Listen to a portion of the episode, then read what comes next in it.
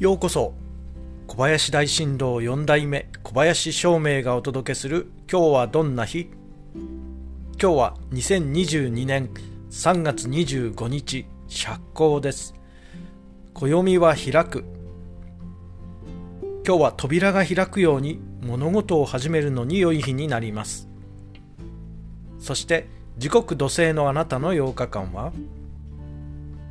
今週は持続可能な未来を意識した行動をしてみましょ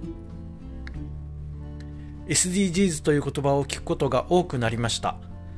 持続可能な社会を意識することは身の回りでもたくさんあるのではないでしょうか。そして無意識のうちにすでに取り組んでいることもたくさんあると思います。むしろ昭和の中頃までは上手に自然や生活の中に再利用や無駄を省く精神が宿っていたのかもしれませんね。樽を知りシンプルな生活を目指してみましょう。きっといいことがありますよ。それでは今日も良い日で。小林照明でした。